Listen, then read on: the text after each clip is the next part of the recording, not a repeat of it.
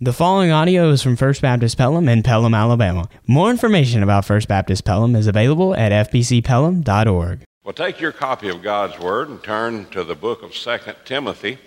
And we're going to be talking today about godly women and the impact godly women can have and the impact they had on a young man named Timothy. As you turn to 2 Timothy, the story of Timothy begins in Acts chapter 16. You might want to go back sometime today later on and read what it says about Timothy in Acts chapter 16. Acts chapter 15 is a place called the Jerusalem Council. Paul and Barnabas had come back, well, really it was called Barnabas and Saul at that time, had come back from the first missionary journey. And Simon Peter stood up and he said, those of you here in Jerusalem know that I opened the door of faith to the Gentiles when God spoke to me and sent me to speak to a Gentile. And he said, and as Barnabas and Saul have traveled, they preached the gospel to many Gentiles, and many Gentiles have become followers of Jesus. And so they wanted to have a discussion about whether or not you had to become a Jew first to then become a Christian. And they decided at the Jerusalem Council, you did not, that Christianity did not have to obey the Jewish laws, the Mosaic laws, and the Levitical laws. They did not have to do that. And so then in Acts chapter 16, Paul starts out on his second missionary journey, and Barnabas wanted to take John Mark, but Paul said, no, he turned back on the first journey. We're not going to take him. So Barnabas, who was always an encourager, said, well, Paul, let's not fight over this. You take Silas with you, and I'll take John Mark with me. And so from then on, it's not Barnabas and Saul, it's Paul and Silas on the second missionary journey. And it was right on the beginning of that second missionary journey that they met this young man named Timothy. And this was written to Timothy in the last days of Paul's life. In fact, chapter 4 is the passage I preach on every Thanksgiving, come before winter. And this is the very beginning of that epistle. Let's stand together as we show our respect for the reading of God's Word. And this is the Word of the living God. Paul, an apostle of Christ Jesus by God's will, for the promise of life in Christ Jesus. To Timothy, my dearly loved son, grace, mercy, and peace from God the Father and Christ Jesus our Lord. I thank God, whom I serve with a clear conscience, as my ancestors did, when I constantly remember you in my prayers night and day. Remembering your tears, I long to see you so that I may be filled with joy, clearly recalling your sincere faith that first lived in your grandmother Lois, then in your mother Eunice, and that I am convinced is in you also.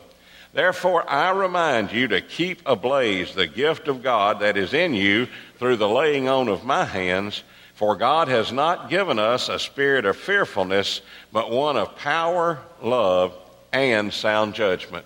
May God add his blessing to the reading of his holy word. You may be seated. You know, Abraham Lincoln said one time that no one is poor that had a godly mother. And if you had a godly mother, then you feel like that. I'm thankful that when I was just a boy, my mother and dad didn't send me to church. They took me to church. And when we got to church, Mama and Daddy went different ways. Mama went to work in the nursery, and Daddy went to teach a men's Bible class. And that was all I knew growing up. I literally was in church three times a week, Sunday morning, Sunday night, and Wednesday night. And my dad was a deacon, and oftentimes when my mother was working the night shift at Hayes Aircraft, I would have to go and sit out the door of deacons' meetings. I've been going to deacons' meetings since I was about 6 years old. And I told the deacons the other day, I'm counting them down now. I've been going to deacons' meeting as a pastor for 43 years. And you say, aren't you going to go to any deacons' meetings after that? Well, if I'm invited, I'll go. My policy has always been they leave the preaching to me and I leave the deaconing to them. And they do a pretty good job. And that's the way I like it. But we work in harmony and unity. That's the way it's supposed to be. But my mother had a great influence on my life. And my grandmother, my great-grandmother were godly women. And I thank God for the heritage that I have. Now you say, well, I didn't have that. Well, you need to get ready to let the next generation get that. You ladies here, maybe you didn't have that. And maybe you men didn't have that, but maybe your wife is a godly woman. Paul in this passage says three things. First of all, he talks in verse 1 about the promise. He says, Paul, an apostle of Christ Jesus, by God's will, for the promise of life in Christ Jesus. Now, right away in this very first sentence, Paul tells us who his master is. He says it's Christ Jesus. And he was on the Damascus Road when Christ Jesus appeared to him. Paul would have listed himself as an apostle, even though he never saw Jesus in the flesh, which was one of the marks of an apostle. But Jesus made a special appearance to Paul on the Damascus Road in his conversion. And Paul would always say that I am an apostle because Jesus appeared to me as one born out of due season. We're studying the book of Hebrews on Sunday night. I'm sitting in Mary's precepts class, and you say, are you doing all the coloring and underlining? No, I tell them I'm auditing the class, okay? I read along in my Bible, and I listen to K. Arthur when we have the videos. But I'm not marking it, so I'm auditing the class. But I've enjoyed the class, and another thing that the class has done is reinforced my thought that I don't believe Paul wrote the book of Hebrews, because in chapter 2, the writer of Hebrews says that they were converted by someone who heard Christ. Paul would have said, I was converted because Jesus appeared to me. And then later on in Hebrews, it talks about our dear brother Timothy. I believe that every time Paul spoke of Timothy, he referred to him, as he does here, as his own dear son. I don't think he would have called him his brother. So I think it was another companion of Paul's that wrote Hebrews. And again, Brother Dr. Paul Moore and I talk about this all the time. He does believe that Paul wrote it. And I don't know if it's because his name is Paul or not. I don't know if that has anything to do with it. He just wants to attribute that to Paul. But we're good-natured about it. But I tell him, one of us is going to have to tell the other one all through eternity, you were wrong. You know, now you say, well, you know, what if you're wrong? Well, I have to be humble in heaven. They don't let you stay in heaven if you're not humble. So I'm going to have to be humble and say, Brother Paul, you're right, and I was wrong. But Paul would tell you in a moment his master was Christ Jesus. He said, who is it, Lord, when he was stricken on the Damascus Road? And it said, Jesus answered, I am Jesus, whom thou persecutest. And he told him it was hard to kick against the pricks. And so Paul's master from the day of the Damascus Road was Christ Jesus. Notice Paul's mission. He was an apostle.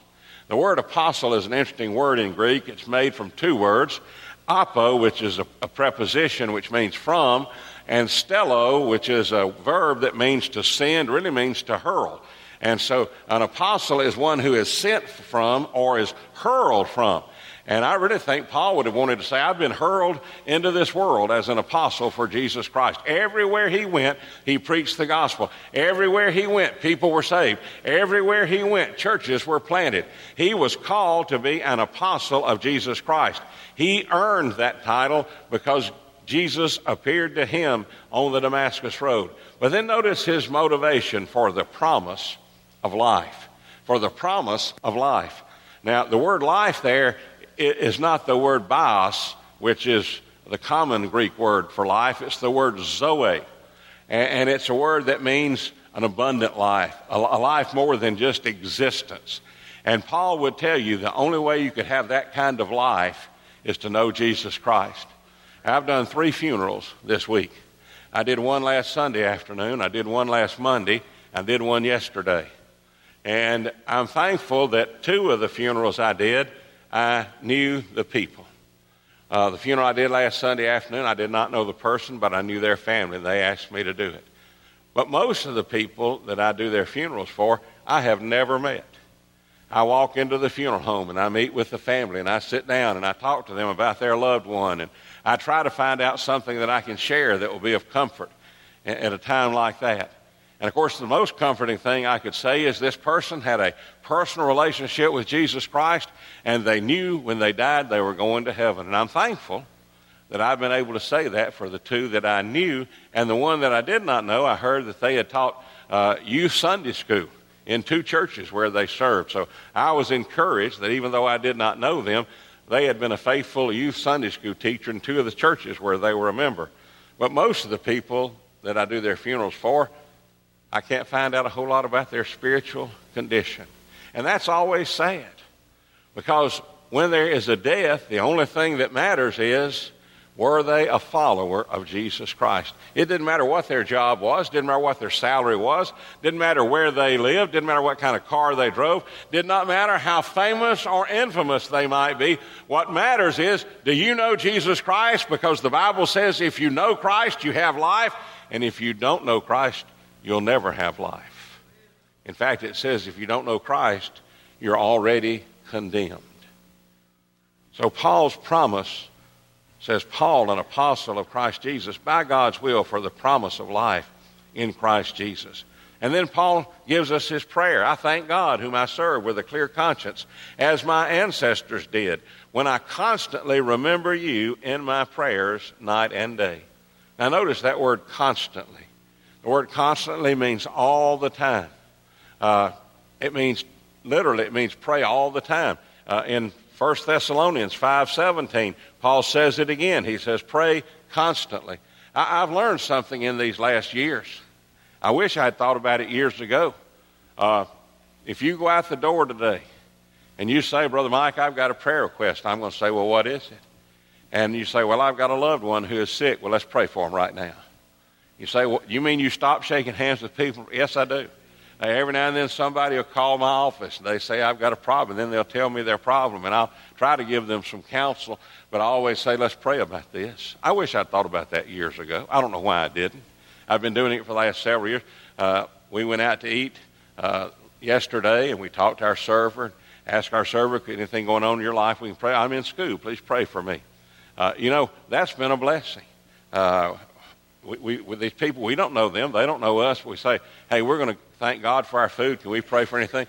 You know, I've only had one time where anybody was the least bit rude, and they came back later and apologized for it. They thanked us for offering to pray for them.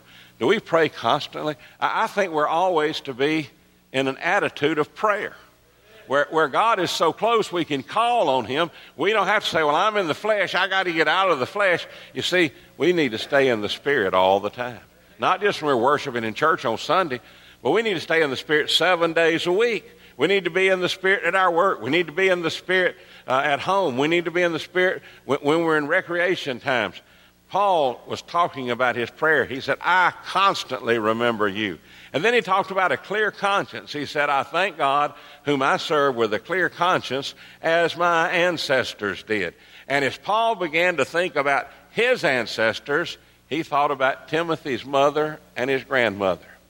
Something very interesting about Timothy in Acts chapter 16.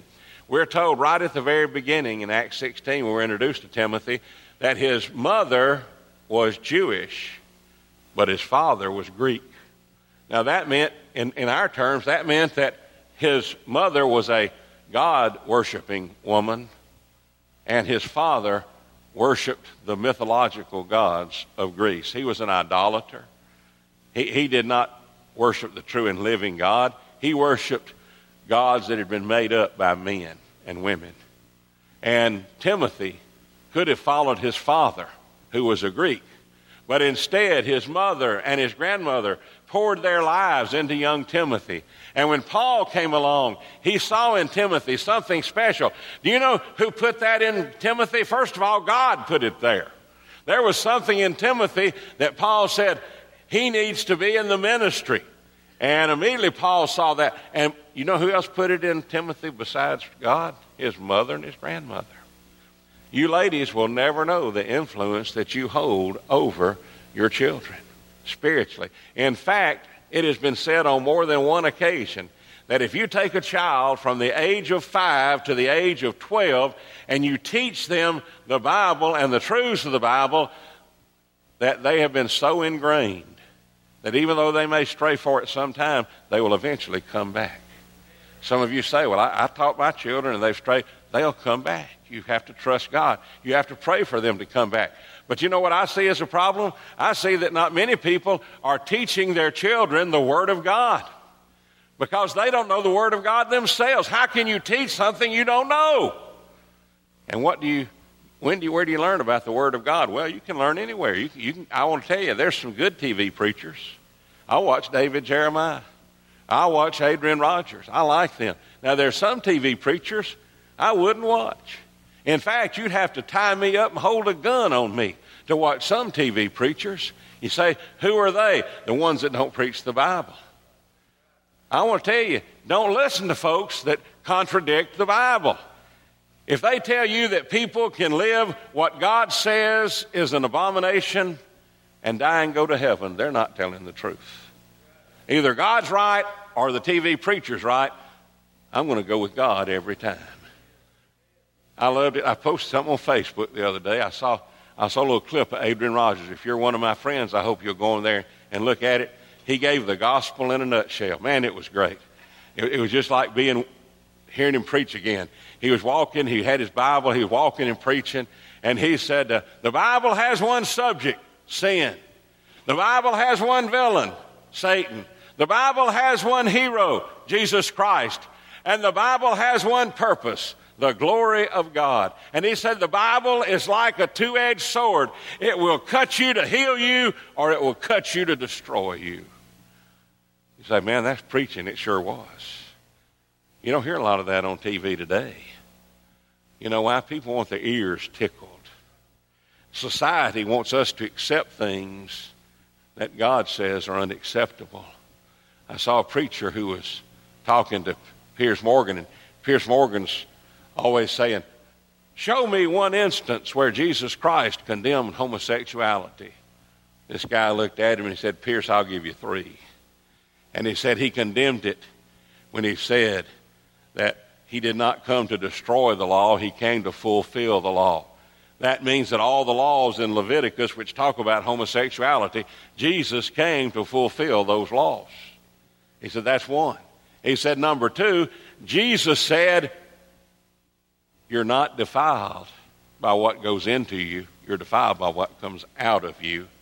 And he said, if you even think about committing immorality or adultery, you're already guilty of it. And then he said in Matthew 19, Jesus said the Creator made them male and female from the creation. I want to tell you, folks, it's time we take a stand. The world's not going to take it. The world's listening to those people who are trying to tickle those itching ears. But if you know Jesus Christ, you know the difference between truth and a lie. And these women, these faithful women, taught young Timothy as a child to believe the Word of God, to believe the Torah, to believe the Psalms and the prophets and the other historical writings. They taught him about the God of Abraham, Isaac, and Jacob. You know what I love about the God of Abraham, Isaac, and Jacob? Listen, I hope you get this, will bless you. When God appeared to Moses at the burning bush, and by the way, listen to the liberals talk about the burning bush sometimes. They say, it really wasn't a bush on fire. It was a bush with the sun shining on it. That's the most ridiculous thing I've ever heard in my life. Moses had been a shepherd for 40 years in the desert. Do you not think he could tell the difference between a bush that burned and didn't burn up and a bush that had the sun shining behind it? That is ludicrous. And old Moses went up there and God said, take your shoes off, Moses, you're on holy ground. What did Moses do? He took his shoes off. And then God spoke to him from the burning bush and he said, I am the God of Abraham, Isaac, and Jacob. Now, where were Abraham, Isaac, and Jacob when he said that? They were dead. They were dead. Abraham died a long time ago. Isaac died a little closer to that time. Jacob had been dead 400 years. But guess what? They weren't dead to God. God is not the God of the dead. He's the God of the living. You say, why are you so fired up about that? Listen, I'm getting older day by day. I've got an appointment somewhere in the future. I've either got an appointment with death or the rapture. I've always wanted to go in the rapture. I'm still a candidate for that. I'm still here. You know, I'm still here. I'm walking on the grass. But if I'm under the grass, I'm going to be first because the dead in Christ shall rise first. But I want to tell you this. Because Abraham, Isaac, and Jacob were alive to God who spoke to Moses at the burning bush, that means that when we die, we're still alive to God. Don't worry about getting old. Don't worry about death. Man, the worst thing that's ever going to happen to me is I'll either die and go be with Jesus or I'll be raptured and go be with Jesus. And where is Jesus? He told the thief on the cross, I'm going to see you in paradise today. That's all right. You say, well, that's just paradise. I don't care what you call it. If Jesus is there, it's going to be great. But these women had so filled Timothy with the Word of God. Notice what their names mean. Lois means desirable or agreeable, And I love Eunice. Eunice means conquering well or happy victory. In fact, the Greek word for victory is Nike. That's why that guy so many years ago named those tennis shoes Nike. If you wear those tennis shoes, you're supposed to win the victory. And that doesn't always happen, but that's what the maker of the shoes decided. And the name Eunice comes from happy and Nike, happy victory. Timothy could have become an idolater, but due to the spiritual influence of these two godly women, he became a disciple of Jesus Christ, highly respected by the early church. All right, what is Paul's purpose? By the way, look at that first verse there, or verse 2, where Paul normally says, grace and peace be unto you. He says, grace, mercy, and peace be unto you. Or grace, mercy, and peace from God the Father and Jesus Christ our Lord. He says mercy there because he knew Timothy was about to undergo persecution. Paul knew he was about to die. He was going to be a martyr for the faith. And he knew after his death, Timothy would face persecution. And guess what you find in the book of Hebrews? The writer of Hebrews refers to Timothy as our dear brother Timothy, and it says he's just been released from prison. So we know this happened. Paul said, it's going to happen. You're going to be imprisoned. You're going to be put in jail. And he said, but you're going to need grace, mercy, and peace. But then he talked about his purpose. Therefore, I remind you to keep ablaze the gift of God that is in you through the laying on of my hands. For God has not given us a spirit of fearfulness, but one of power, love, and sound judgment. Three words here. First of all, remember. Remember. Jim Minor likes this because he loves alliteration. Remember, he says, I remind you. Now, every now and then I have to remind you folks. I reminded all you men last week to take your sweetheart out for Valentine's Day. You say, did you do that? I did it on Thursday. You say, why did you do it on Thursday? Because I knew all y'all would be there on Friday, and I didn't want to wait in line behind all of you. But they called off Mary's school on Thursday, and I said, you know, why don't we go up to Firebirds? Mary loves Firebirds. I kind of like it myself, to be honest with you. But I said, let's go up to Firebirds. So we went up to Firebirds. Some of you healthy people will be interested to know that I ate the super foods salad. I ate a salad that had tuna on it. I almost ate sushi. I didn't really mean to, but they forgot to put that tuna on the fire very long. They could have cooked him a little more. But they said, this is a superfood, so you better eat it. And it had something called arugula in it. I started not to eat that because the first thing in arugula is R.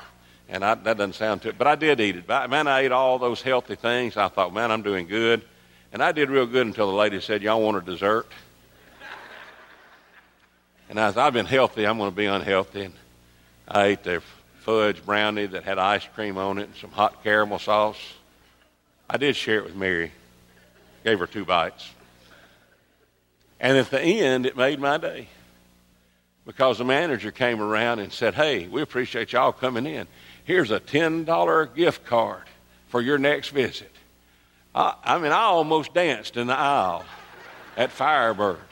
I would have danced, but they had a bar there, and I was afraid somebody would think I was drunk. I was so happy.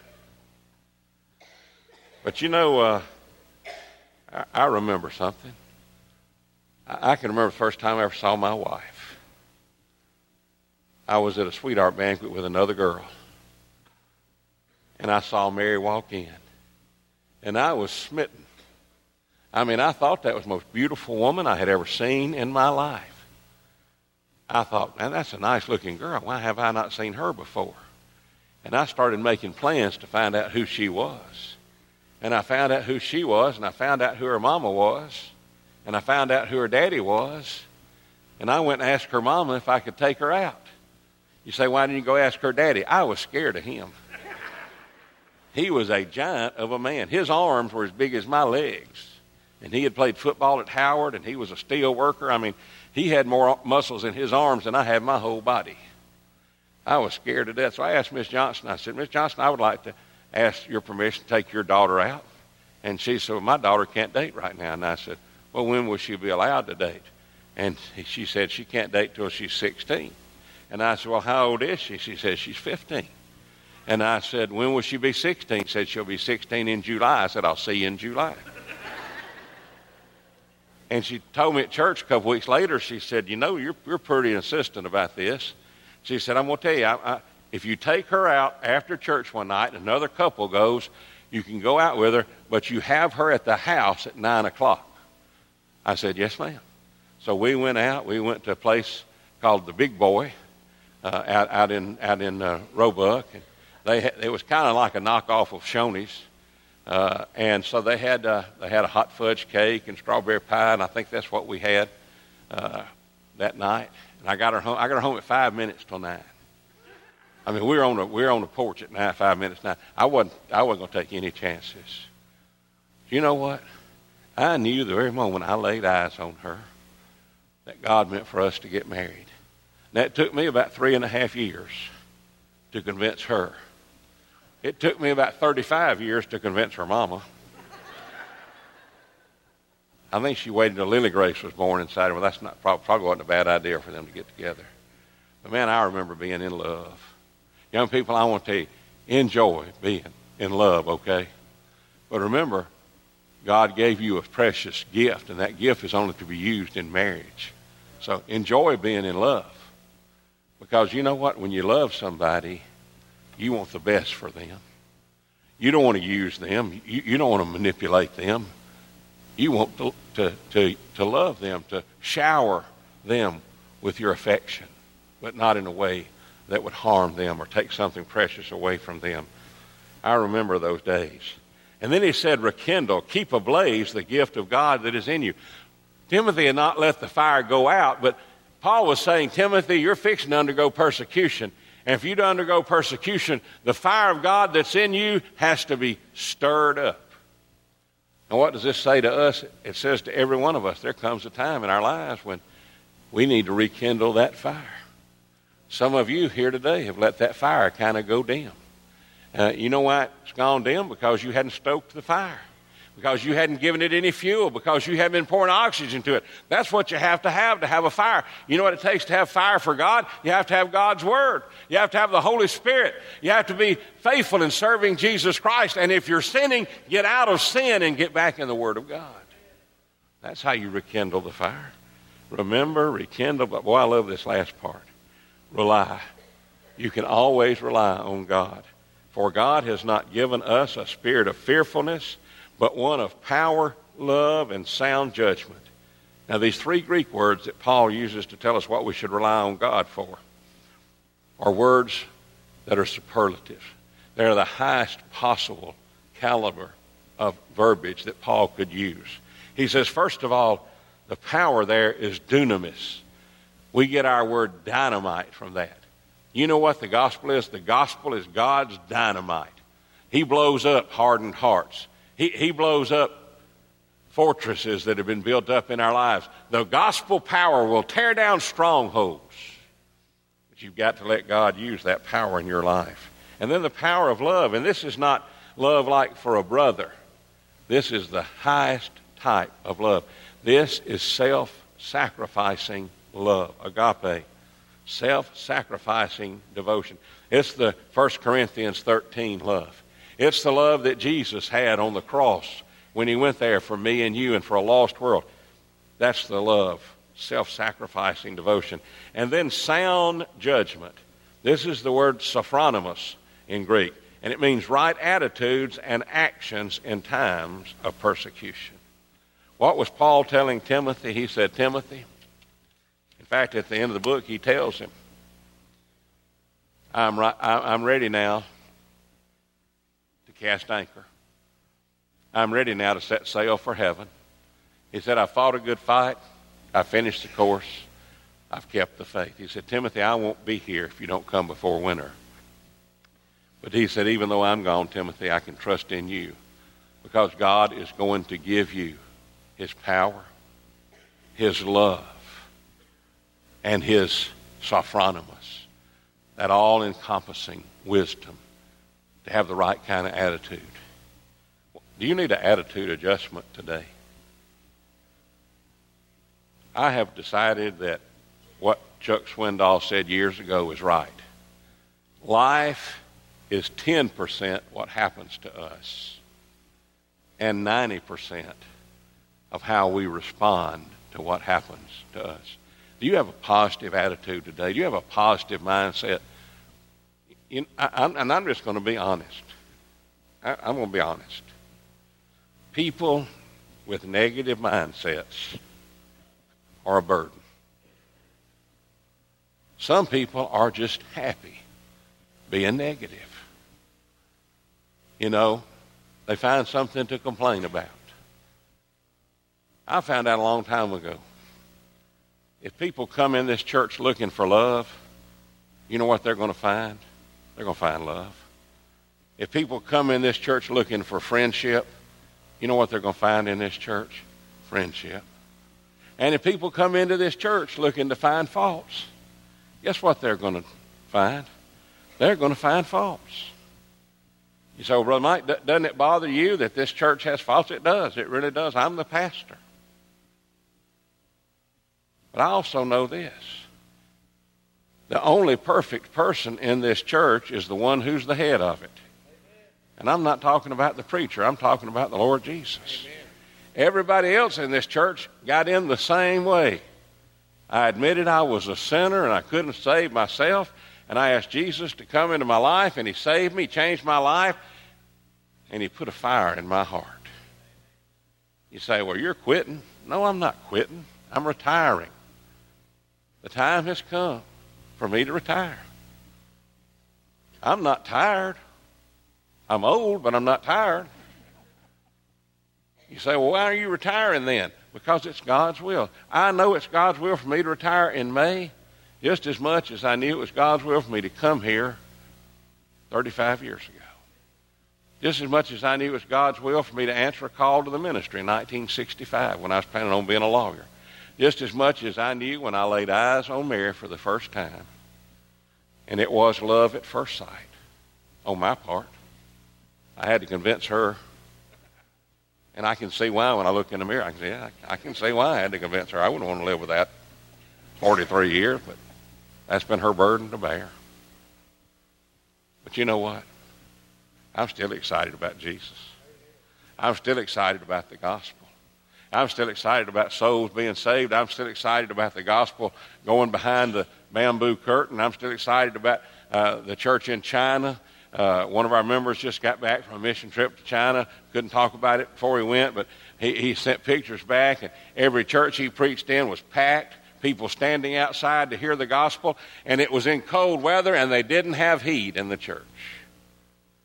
I wonder how many folks we'd have here today if we didn't have heat or air conditioning. That'll put a test on your faith right there. Isn't it something that a country that was under godless communism for all those years now has thriving churches? You know what happened? When they thought the communists got rid of the Christians, they were wrong. Because you see, you can't kill Christianity. It's been tried for centuries.